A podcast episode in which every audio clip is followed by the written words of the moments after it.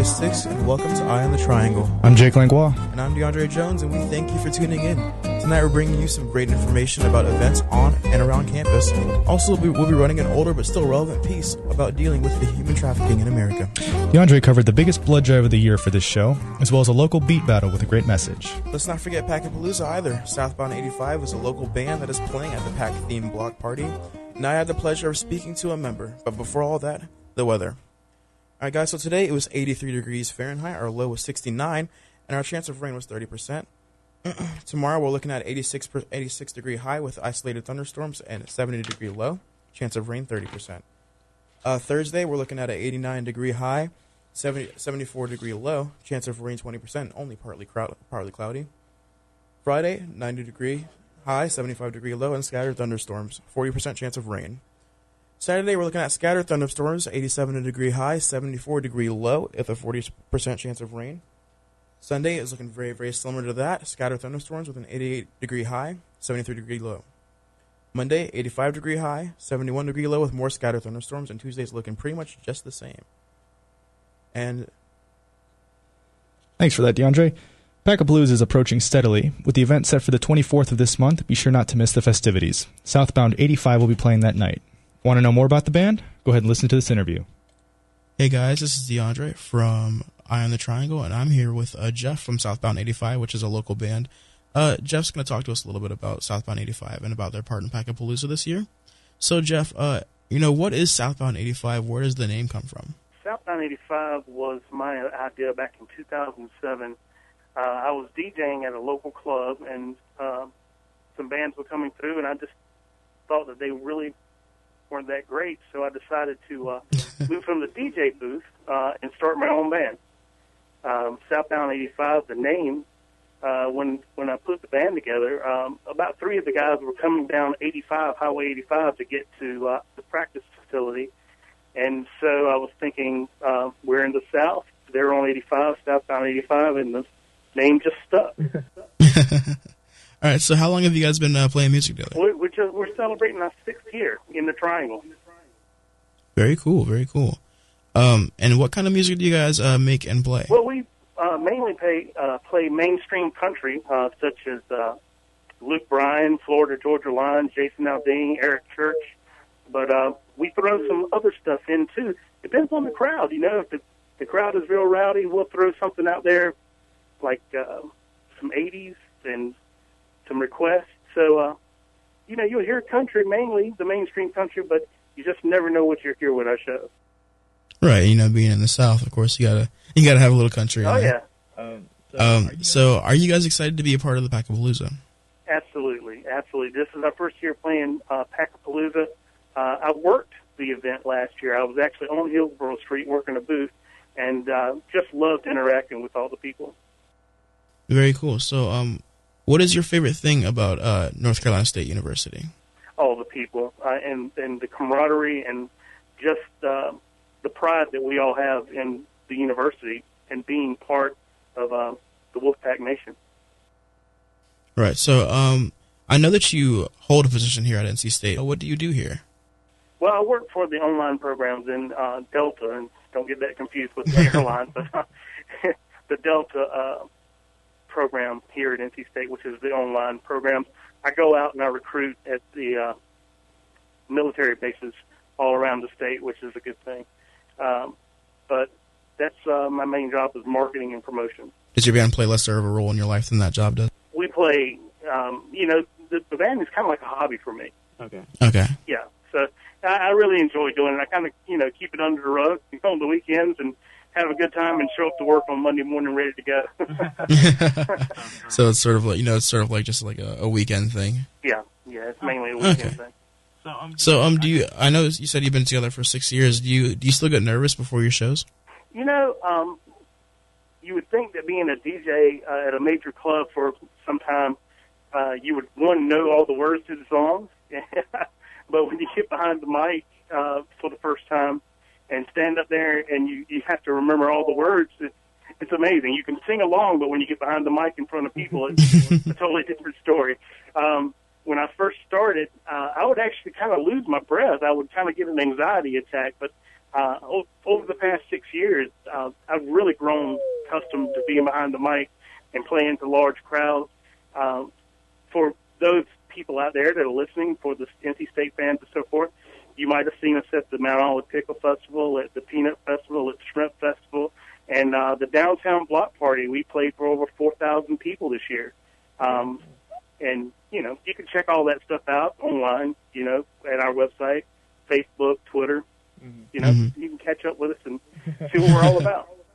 So is the um was that uh festival for, for 4000 was that your biggest crowd or what is your biggest crowd yet? Yeah, that that four thousand about is my biggest crowd, and it's it's a fun crowd. Um, it's downtown, right in front of the Capitol building on Fayetteville Street. Uh, it's just a lot of energy, and uh, you know you can catch some of the videos on YouTube. Right. And uh I think that uh Packapalooza might give you a little bit of a run for your money for your biggest crowd. Well, I hope so. I hope so because the more people, the more excited we are, and the more we get into it. So it's it's going to be a great day. It really is.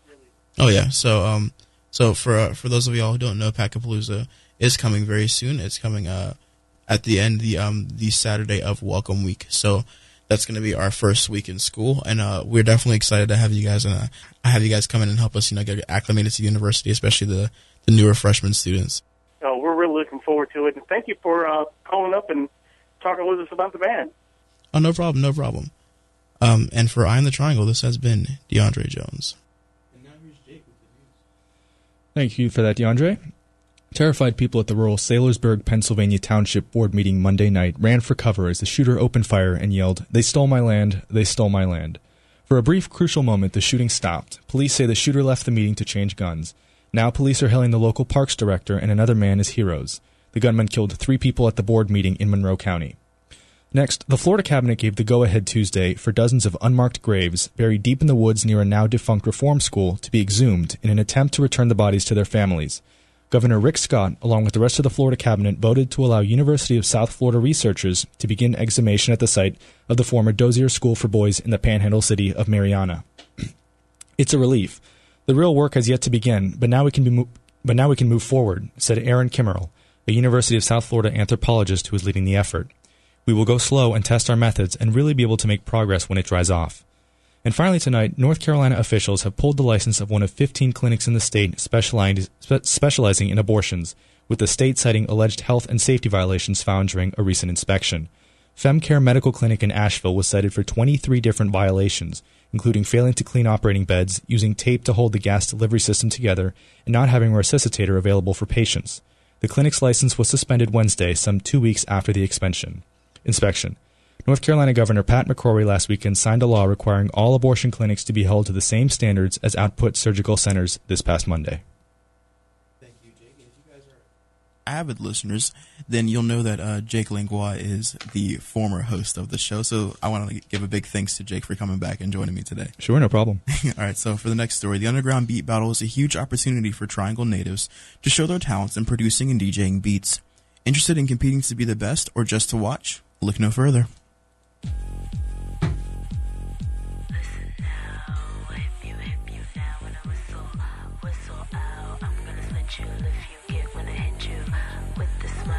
If you're an aspiring producer or DJ in the Triangle area, this story is for you.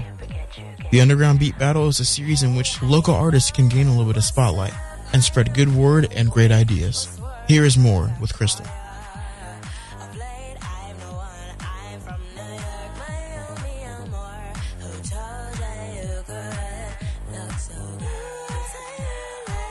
Hey guys, I'm sitting here with Crystal Taylor, and she's going to talk a little bit about the Underground Beat Battle that's happening here around Raleigh. So, first of all, Crystal, how are you doing today? I'm doing great. How are you? I'm doing really good. I'm happy that you gave me a little bit of your time today. No, thanks for Mhm. having So, me. tell me about the uh, general idea behind the beat battle.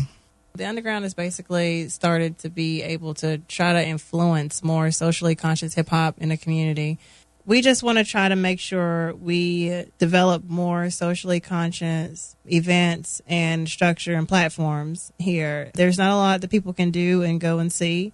And I think beat battles are a great start to doing that. There's a lot of producers that have great talents and they need more exposure and platforms. This is a great networking opportunity for producers to meet other artists and other cats that are just trying to get in the game and learn from them. So it's definitely a way to try to help bring rebuild that and bring it back to our community.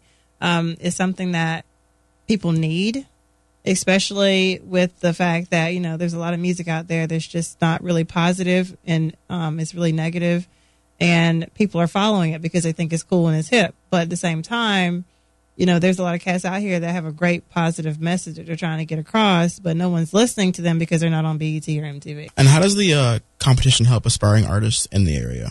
Well, it's like a big melting pot of networking for all the artists that, you know, anybody that's in the music industry or loves the community or the culture can come and meet different producers and different artists and they can, you know, nitpick their brains and find out how they made the beat, how they constructed it, what their thought process was, their flow, their talents. And it's basically a great networking mixer for anybody in the industry that wants to learn more and to develop and grow. I know this has happened before or twice before. So, how was the reception and the turnout for the last competition? It's been great. I mean, people love the concept of being able to come out and have a great venue to check out and relax and just hear some authentic music that these producers have created. And it's not really expensive for the producers. It's a $20 entry fee. It hasn't changed the last couple of times. And it's just a great way for people to come out. It's the general entry for general admission is usually around five to seven dollars. Um, we're going to have food provided for a short period of time, maybe 30 to 45 minutes um, for the event, to, you know, just to show love to everybody that came, come, that comes out. The caterer is Full Street Wings, Carmen Rice. Make sure you check her out on Facebook. She has amazing food. So yeah, make sure you come out for that if you don't come out for the beats. um, but we've definitely had a great turnout the last couple of events. The first one was at the Black Flower downtown. And the last one, um, Beat Battle 2, was at Deep South Bar. They've been great. They're, you know, everybody loves them. They have a great atmosphere, great seating, great lighting, acoustics. So we will continue um, working with them as well. Cool. So who won the last two? The first Beat Battle one was won by J Mac, the producer. He's done. He's got credits with King Mez, Ghostface Killah, and uh, Young Buck. The second Beat Battle 2 was won by CG Music. He's out of Raleigh as well. He won the I Standard division in Raleigh, and he won, you know, my second one as well. So he's he's pretty dope. Both of them are pretty dope. They have really good, soulful, great music that they like. Their skill is just awesome. So that's what kind of talent we want to bring. We want to hear a good, diversified notion of music. Everybody loves a good headbanger. But you know, we want to hear some soul, some diversification. You know, change it up, switch it up on it. So I love samples. I love love sampling. So um, I'm not saying that the producers gear their beats around what I like, but I don't have any influence on who wins battles. Those are some pretty big names, Ghostface Killah and King Mez and things like that. Yeah, definitely. Is it too late to sign up for the competition? It is technically we have a full roster for this for Beat Battle Three. We do have a full roster, but if producers or beat makers are interested in Beat Battle Four, they can definitely email me still. Um, in case someone can't make it, there definitely there's definitely an option for them to get in and you know pay the fee and be able to compete. And furthermore, just to be on the email list that I go, I send out every session that we have uh, a battle. So they're definitely encouraged to email me and hit me up so I can have their contact information and vice versa. Right. And what is the email? The email is respect the culture, the number seven at gmail.com. So when and where is the beat battle? The beat battle is this Wednesday at 8 p.m. Doors open at 8 at Deep South Bar, 430 South Dawson Street in downtown Raleigh. So is it difficult for a producer or a DJ in this in this area and in this day and age to get discovered? And do you think that this competition helps with that? I mean, I think it depends on what the producers are looking for. I mean, a lot of people are just worried about getting put on, about making it and making it out. I think that the the individual himself to know that they made a, they have a craft, they're creating music. Um, it just depends on the individual. I mean, a lot of these producers they still have jobs, they still work, they still have lives, and they're really just trying to develop themselves to be able to hopefully, you know, be picked up maybe. I think that these battles really help producers grow. It helps their craft develop. It helps them network with other people to be able to work creatively with other artists in different camps. I think that most times uh, now day and age it's not difficult because i think that the community and the culture is looking for something different they're looking for producers and they're looking for artists that are actually trying to be more socially conscious because we need that in our community um, I think that people are more likely to hopefully listen to someone that they've never heard of before and give them a better chance than something of the same old, same old that they've heard before. They're typically, you know, used to hearing that same thing. So that's why I'm definitely a huge underground fan. If I've never heard of the person, I love to hear new, new music all the time because we know what's out there right now. Um, a lot of people won't listen to anything unless they see it on BET or MTV, which is unfortunate because you're missing out on a lot of great music. But I mean, that's the code. That's the way it happens. It, that's the way it is right now. So I think that it's not difficult. I think that as long as a person, DJ, uh, producer, you know, artist, as long as they're out there spreading themselves as thin as possible with their craft, that they're le- definitely likely to be known and be respected in the industry and in the culture, especially you know wherever they are. Right.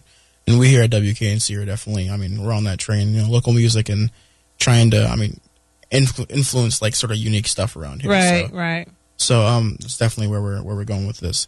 Uh, so are there Twitters or, or Facebooks for this event? Yes, definitely. My Twitter is underground underscore NC. The Facebook page is facebook.com forward slash the underground seven. And uh, I'll definitely put those on the EOT account. So if you guys are following me, you'll definitely have a chance to follow Crystal as well. So definitely yeah, go follow me.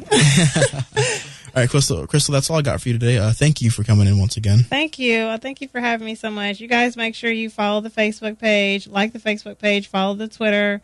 Um, watch out for any events that's going on. Um, we don't just do beat battles. I like to do a lot of different events, freestyle battles for MCs um, vinyl swaps. I'm thinking about trying to put that together. Anything that's going to help the culture to try to create a platform for what's going on right now because we need that in our community. We need to support our own and make sure we get the word out for these guys because it's a craft, it's a God given talent, and we need to support each other in our community because that's all we have right now.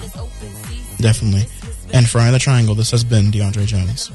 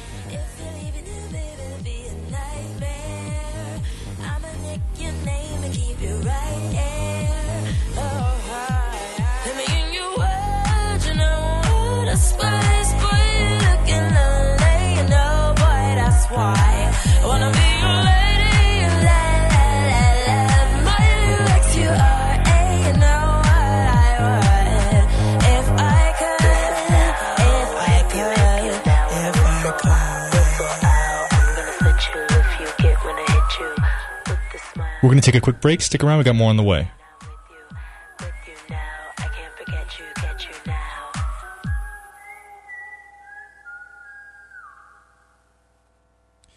Gene Zernov highlighted an organization late last year that strived to combat human trafficking.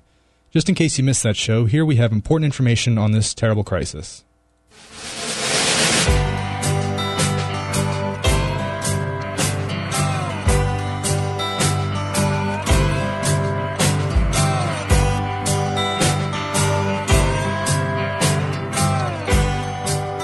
Hey guys, so I'm sitting here today with two very important guests. They are the co founders of the Shout to Stop Trafficking organization, and they are here to talk to us about the very relevant issue of human trafficking. Thank you guys so much for coming in, and could you start off by introducing yourselves? So, hey, I'm Adria Miller. um, founder of Shout to Stop Trafficking. We're an international anti human trafficking initiative, and we're headquartered here in Raleigh. We do uh, education advocacy, and we do some direct services with uh, human trafficking victims. Those are usually victims that are already in shelters. Um, but one of the things that we do do is work with an underserved population of victims, uh, and those are prostitutes because people still view prostitution as a choice. And what I always say, if you're Julia Roberts in the movie Pretty Woman and you say who, you say when, and you say how much, then that's pretty empowering. But if you're a prostitute working the street and you're having sex with 20 or 30 uh, men a night, it's not a good life to be in. We're also increasing our outreach to pimps because not a lot of people are uh, working with pimps. Um, and studies are suggesting that a lot of pimps and madams actually have been molested in early childhood. Not all of them, but there is an inference there. So I think it's worth investigating. Jerry, anything to add to that? I'm Jerry Miller, and I am working along with Adrian at Shout to Stop Trafficking. I am a pastor, so I am part of uh, Pastors Against Trafficking. I'm the director for that and we're also trying to reach out to nonprofits, faith-based nonprofits especially, and to churches, and trying to make people aware of this issue and also let them know how they can get involved in this very important issue and topic as well.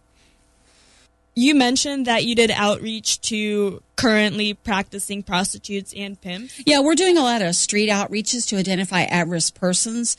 And those don't necessarily have to be victims of human trafficking, but um, domestic violence or homeless. We're just trying to get out there and find out exactly who is on the streets and what their needs might be. We do give out um, bottled waters, we talk to people, uh, we also give out hygiene items. Now, how would you define the term human trafficking? As in what parameters are set for the scope of the term? It's really hard to track human trafficking victims because of the way it's identified or defined. But the way the government defines it is uh, a person that's involved in force, fraud, or coercion. Now, there are several types of trafficking. There's sex trafficking, and we hear a lot more about that. And then there's labor trafficking. There's two types of labor trafficking. Um, there's a coyote trafficking, where you might pay a coyote, what they call a coyote, a person to bring you over the border for a price. Now, it may end once you get over the border, but sometimes it turns into sex trafficking. And then, of course, labor is when you're actually kidnapped or you're working in a farm and you're being exploited. A lot of labor trafficking is a lot of exploitation. So, from what I gather, this is more of an international issue as opposed to a domestic one. Well, it is an international issue, but since domestic minor sex trafficking is the fastest growing segment uh, that's increasing in the United States every year, we have a problem here at home. Domestic minor sex trafficking victims are victims under the age of 18 uh, that are involved uh, or forced, what they call forced prostitution. What we say are there's no what do, what do we there say? are no child prostitutes. There are only prostituted children, and and every year uh, this has been document, documented by the National Center for Missing and Exploited Children, and this is a conservative documentation. A hundred thousand children every year are being kidnapped, and many of those are uh, put into the sex trafficking uh, uh area uh, as well. So we have a great problem here within the United States, and uh, every year the U.S. government says every year between 18 to 24 thousand people are trafficked into the U.S. Uh, but also within the U.S., there are a lot more U.S. citizens being trafficked uh, every year than people who are being brought in. So That's it's right. really uh, it's really uh, here right in the United well, States. Well, and the United States government says there's, and the UN says this too. Approximately one million people are transnationally trafficked around the world each year and about 25% of those people end up in the United States. But if we're what you're saying, Jerry, is that's not even included in in the number for the whole world. So we're talking about these 1 million people that are at risk plus the people here in the United States are being trafficked. So it is on it is on the rise. And you know, human trafficking is being run by a lot of cartels now that are also involved in drug trafficking and smuggling. So it, it is an issue here at home, and we need to be, you know, human trafficking is modern day slavery. It's more than a civil rights violation. It's moral injustice, and it has to stop. We have to say the buying and selling of human beings is not okay. Okay, and you mentioned earlier that North Carolina is sixth at risk for yeah, human trafficking in the, in the, nation. And what are the local laws regarding human trafficking in North Carolina? Okay, well, the federal law is the TVPA, and that was initiated in 2000 by the United States government, and that's the Trafficking Victims Persons Act. But here in in North Carolina, they've adopted some of what the TVPA has said, and they've adopted their own laws here. There's a number of statutes uh, pertaining to sexual servitude, uh, human trafficking. Uh, in North Carolina, we have some laws, but we really need to evaluate those and expand those because we need to go after. You know, a lot of times, if a prostitute is arrested, she will be the one, or he will be the one that goes to jail and then the person who buys the sex, I call them a Jane if you're a girl and John if you're a guy, they get off. And, and I would love to start a John school here. Uh, that's I would just love to do that because we need to educate people that buying sex is not okay. And people view buying sex as a rite of passage. Well, I'm old enough I can buy sex. Well, but do you really want to buy sex with a girl or a guy? Because that person may be a victim of human trafficking. So I think that legislators here have addressed the issue, but I think they're slow in implementing laws that could close some of the loopholes. Now, the United States government and the State Department have come out with TIP. Now, TIP is Trafficking in Persons Report for the whole world, and they have ranked the countries. Uh, the higher you are on the list, the more you're at risk to traffic people, and a lot of that has to do with the prostitution laws. But here in the United States, we have adopted the TVPA and also the local laws. We just need to clean some of these laws up go after some of the people that are the instigators of human trafficking. Isn't it currently illegal in the state of North Carolina to buy sex? Well, yes. And we're going back to this Jane and John thing. It's not enforceable as it should be. Do you understand what I mean? So if a victim is, uh, say, a person is a prostitute selling sex on the streets for wherever they're at, Raleigh or whatever, um, if they are caught, if someone is caught buying or they're caught doing this pandering or whatever, they can go to jail. And then they usually let them out. Oh, we'll just let you out. But see, that goes against their record. So what I want like them to do in the state of North Carolina is I would like them to say prostitution is wrong, make a statement, buying sex is wrong, and if you are caught buying sex, you have to go to jail. And the girl goes to jail too. Now in New York, I know Jerry and I were talking about this the other day. In New York and some other states, if you are an official victim of human trafficking and you are a domestic minor sex trafficking victim, and you are arrested as a prostitute. They're letting those records be expunged because the girl can't get a job or the guy can't get a job because of the stigma of this. So I would love to see us tighten the laws. And I would love to say us across the board, North Carolina, we don't want you to buy sex. It's wrong. So it's a legal gray area, pretty much. Yeah, absolutely. You know, they'll go after you for prostitution, but are they really going to actually say, you know, okay, you're a victim, you're a victim, you're a prostitute, and I'm going to arrest you and arrest everybody? I just don't. I think there's this assumption that it's okay to buy sex and the girl goes to jail and then the guy gets off. And it's the demand issue. Yes. If you reduce the demand, you'll reduce the issue greatly. And a lot of this has to do, once again, with laws. And if the laws were strengthened uh, to uh, provide adequate consequences or strong consequences against those who are actually purchasing the sex, then that would greatly reduce the demand. And also for the pimps or the traffickers, if the laws continue to be strengthened, that that will have more teeth, and hopefully that will cut down on uh, the actual trafficking of victims.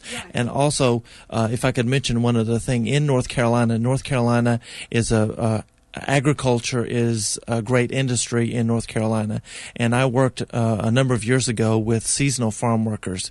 At that time, I didn't really know about the issue of human trafficking, but I realized that there was human exploitation taking place, and possibly there could have been human trafficking taking place there as well. So you have in North Carolina, you have a lot of seasonal farm workers that are uh, being trafficked. Also, you have those who are restaurant workers, and also those who are uh, domestic workers. Uh, they could be working in the hotel industry, or they could be working as nannies, uh, things like that. So you you see that kind of uh, labor trafficking as well. Yes, I definitely agree that this is a legal issue.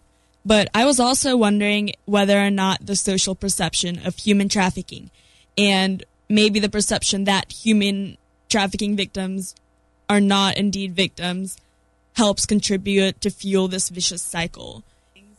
Well, I think that's really good and that's very insightful of you because people still view buying sex is okay. It's a rite of passage, but we don't think about the victim in all this.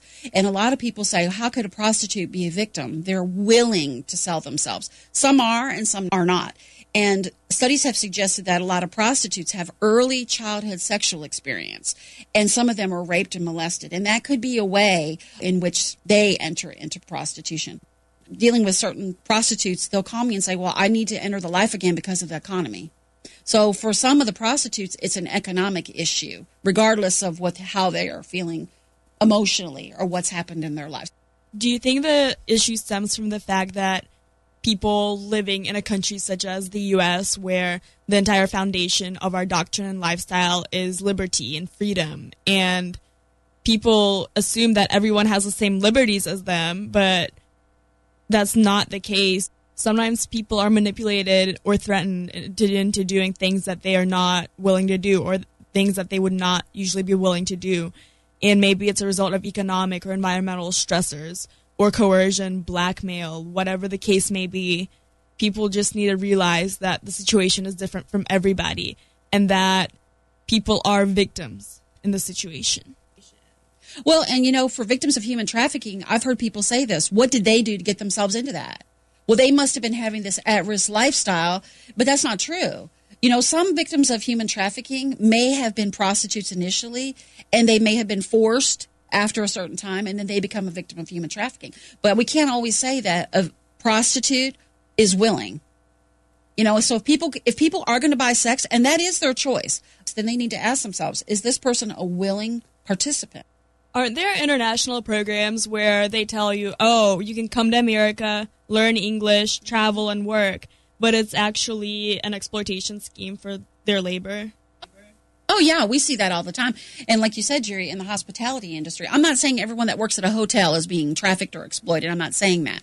But certain occupations, like overseas, a lot of them are models, come to the United States, be a nanny, um, come to the United States and work in, in, in Las Vegas. And I'm not picking on any particular state, but some of those people that are labor trafficked are living in those areas where there's a high incidence of agriculture or there's a high incidence of hospitality where they're enticed to come here. Now, see, um, part of the TVPA, which is our national uh, trafficking law here in the United States, it says force, fraud, or coercion.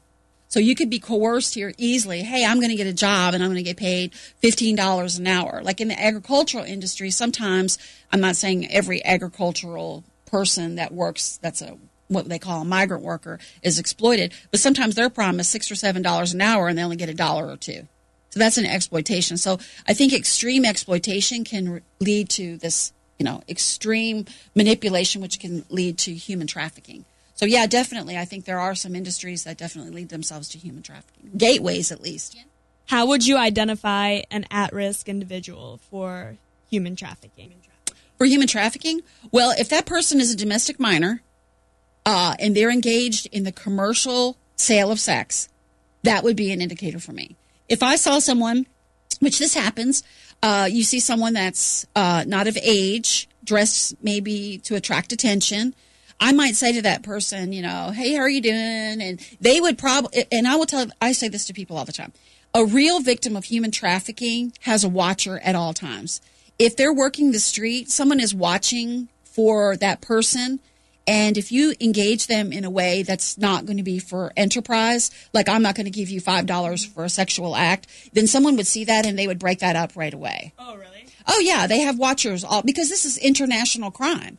I mean, human trafficking is slated to be the second international crime to drugs it, by the year 2015. And in some areas, it already is. If, if there's a minor and I might see that she's being watched and you can tell. They'll usually look around like you you need to do business or you need to leave right now. That would give me a clue that maybe she was being watched and that person would be a victim of human trafficking. Now street prostitutes it's harder to get to the story on that. But we can't just constantly say that every prostitute is doing it because she likes it. So i might try to examine you know how are you doing? Do you need anything? Here's a bottle of water. And then that may start us peeling the layers off. You know and of course the the national trafficking victims hotline is 1 888 37 37 888. It's got the four numbers in the middle, so it's easy to remember. That's staffed 24 hours a day by people who speak many languages. So I always give them a card. Here's my number, which I don't use my name, I use a street name. Um, here's my number. Uh, call if you need something, and if you really want to be free, you can call 911 or you can call this trafficking hotline, and they'll get you some help. And those who are being trafficked, uh, they're being moved uh, every so often from one city to another. Right. And the different traffickers they will they will sell their people to another trafficker. And there there is a known circuit. This is according to law enforcement. There's a known circuit around the U.S. that these these uh, uh, people who are trafficked uh, travel, um, and also uh, circuit riding. and also there are uh, different ways that you may be able to identify a person if they don't know where they're at, uh, if they don't know um, um, what month it is, Yeah, what what time of the year it is, um, if they don't have certain documentation, Mm-hmm. you be- you can begin to assume that there may be something going on here, that this person may be in some kind of a, a situation where they're being exploited or they're being trafficked. Now it's harder to spot. Um, a lot of times they say you have to look beneath the surface now. What's happening with prostitutes is because this is more of an international cartel kind of thing, they actually load the girls or the guys. Um, sex trafficking for men is on the increase. Um, so people think it's just prostitutes or, or women, but there's also men, male or transgender prostitution is on the rise too. But a lot of times they'll have a tractor trailer rig or they'll have a van and they work a certain area for an hour or two and then they'll move to another part of the city or they'll do it for a day and then they'll get in the car or the truck and they'll go to the next place because they don't want to be seen all the time. The, the police know what's going on a lot of times and they'll see what's happening and they usually move the women around on a circuit. That's why it's really hard sometimes to see prostitutes in our city. Definitely. And what demographic of people would you say is most at risk for human trafficking? You mentioned a lot of child trafficking, but is everyone at risk? Well, the average age of entry into sex trafficking is is uh, getting uh, lower and lower, and that's between 12 and 14. So we definitely know that there are a lot of uh, children, I, I would say children, that are at risk. And a lot of times there are those who are coming from dysfunctional homes and they may not be able to tolerate or they don't think they can tolerate what's going on at home, so they run away. And this is a proven uh, proven fact that within 48 hours of of a child running away from home, they are at risk of being trafficked, and that's seen over and over again. And also, you have those uh, students, those children who are loner types, they're having trouble at home or trouble at school, and uh, if they go to the mall, they're by themselves. s- Some someone will someone will approach them, and they will make them uh, say they may, may say, "Oh, you look very nice." Or, uh, they'll try to uh, approach them in some way to make them feel better. And then that sort of hooks them in, and that person will befriend them. And sometimes that it may appear to be a girlfriend boyfriend situation, and it may go on for a number of weeks or a number of months. And then eventually this person may say, Well, you know what? I'm short on money, and I need you to help me to make some money. So you can, can you do this for me? If you really love me, you, will you do this for me tonight? And so that, that's a, that's a, a way that they are they are it's called grooming and it, yes. And it gets them ready for that next step. So this can be a, a, a long term kind of grooming process.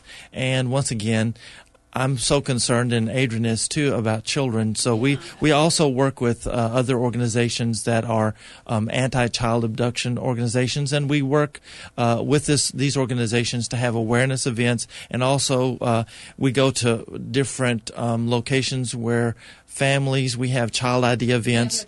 Thank you so much for coming in, guys. Now, before we wrap up, is there anything you would like to add for our listeners? Maybe someone who would like to get involved? Well, I guess if people wanted to get involved in anti human trafficking and abduction, we are pro prostitute, but we are anti prostitution. so those are some of the areas we work in, and we would love to link up. Um, you know, with people and Pastors Against Trafficking, Jerry. I'm so glad that you were here today, talking to pastors uh, and, and you know, speaking to people who may want to build that network.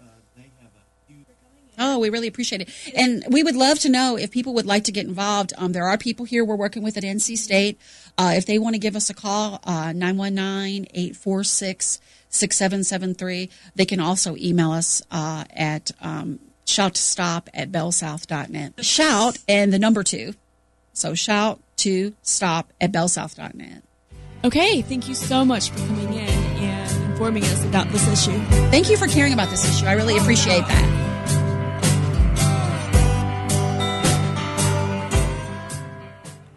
Every year, the annual record setting blood drive rolls around, and every year I get that needle stuck in my arm. It never really gets less rewarding either. Give blood.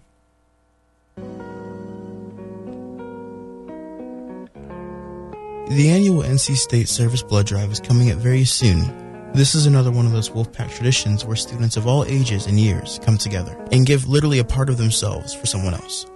Probably one of the best things, in my opinion, that you could ever do. Here's more with Shannon Gillespie of CSLEPS.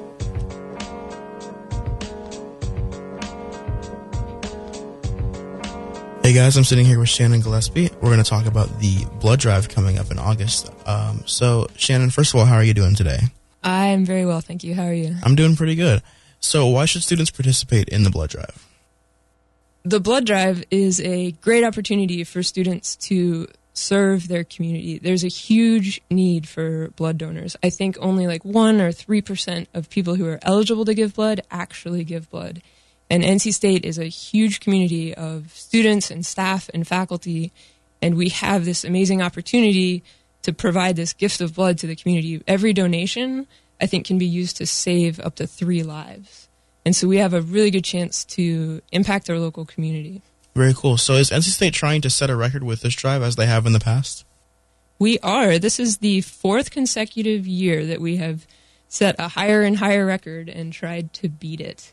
Um, last year we got 1,137 pints, and this year our goal is 1,200 pints. And actually, last year was the 11th biggest single day drive in the whole country. Are there certain blood types that are in demand at the moment?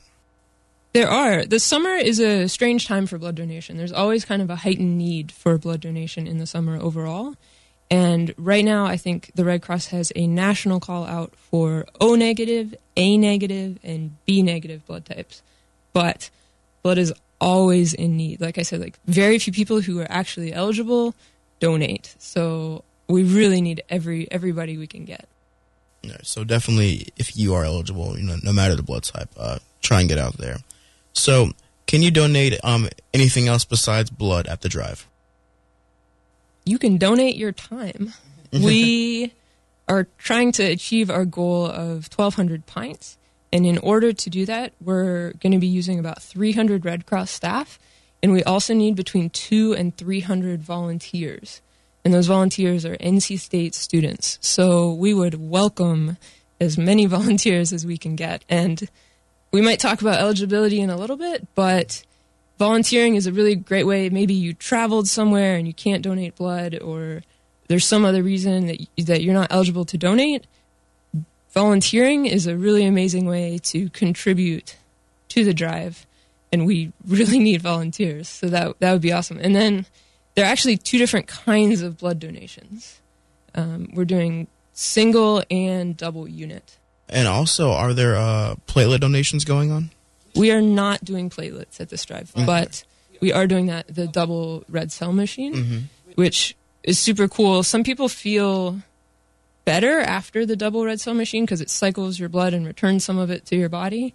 It's a smaller needle. Um, yeah, and it's kind of cool because you're donating two pints instead of just one, so it's a you know double contribution, double awesomeness. So, if a student wants to give blood, how should they prepare themselves? Well, the first thing I, that they should do is make an appointment. We have an online scheduling system through the Red Cross, and I would really encourage everyone who's interested to go ahead and make an appointment because then we can work really hard to make sure that people get in and out as quickly as possible and at a time that is most convenient to you. Um, so we're really encouraging people to make appointments ahead of time and then, kind of on the logistical end of things, I would encourage everyone to check the Red Cross website for eligibility. If you have eligibility questions about whether or not you've traveled, or whether or not you're tall enough, or whether or not your sweet new tattoo excludes you from donating blood, um, all those questions are answered online. And then finally, you definitely want to have a good meal that day, and you want to hydrate yourself. And if you if you happen to have a morning appointment, some people aren't as well hydrated in the morning. So it'll it'll speed up your collection process. It'll make everything easier. Um, I can attest to the uh, appointment thing. Actually, last last semester or last year, I decided to make an appointment, and the year before that, I didn't. And of course, the wait time was a lot longer when I decided to not make an appointment. So definitely uh, go out and make an appointment. Does the blood drive benefit NCSU in any way? It does in uh, the sense that NC is part of a community. Um, blood recipients, so the people who actually are on the other end of this whole blood donation process, come from all walks of life. They're babies, they're children, they're teenagers, they're adults. You you never know who's going to need blood, and so it benefits the blood drive benefits NC State community in the sense that like you never really know who is going to be like in a car wreck and all of a sudden they need you know several units to help save their life. And so by contributing to the blood drive we're supporting our community and honestly you don't really know who it's going to benefit but it's going to benefit someone. It could be your little brother. It could be someone you've never met. It could be someone in a different part of the country. But it's a very cool thing to be a part of. Okay, so do you know the eligibility restrictions for giving blood? There are a couple eligibility restrictions. The since we're in college, most everybody's old enough, so we don't need mom or dad to sign anything. Um, the for single cell donations, you need to be at least 110 pounds. Not single cell. Um, for single unit donations, the minimum weight is 110 pounds. Um, as with all eligibility requirements, if you don't, if you if you're disqualified for some reason, then volunteer. That's my answer to everything. If you don't qualify, volunteer. Um, some people are concerned about tattoos, and North Carolina actually licenses their tattoo shop. So as long as it's not like a prison tattoo or something that your friend did, you you're fine for piercings and tattoos. If if it's in like a a certified shop, and if I mean for your sake, if you got a tattoo or a piercing, I hope it was in a certified shop. Um, our website has links to the Red Cross that talk about other eligibility requirements like travel and things like that.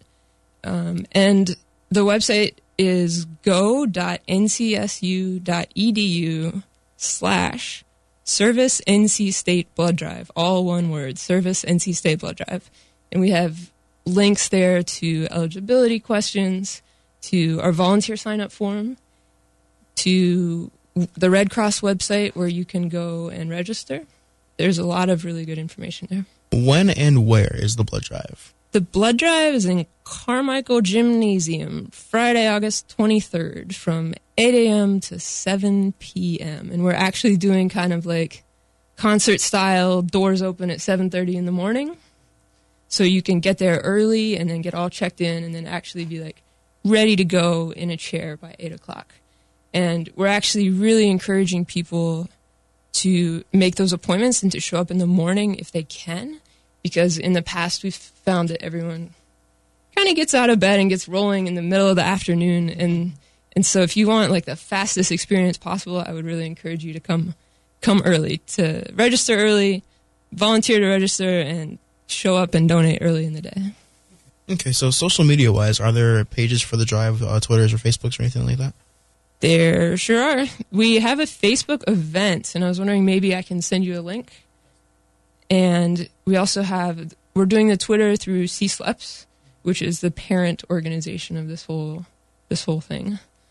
And our like I said, our website with like the repository of all the links that you could want is go.ncsu.edu slash service NC State Blood Drive. Well, thank you so much, Shannon, for sitting down with me today and make some time to donate blood. It's definitely a good cause.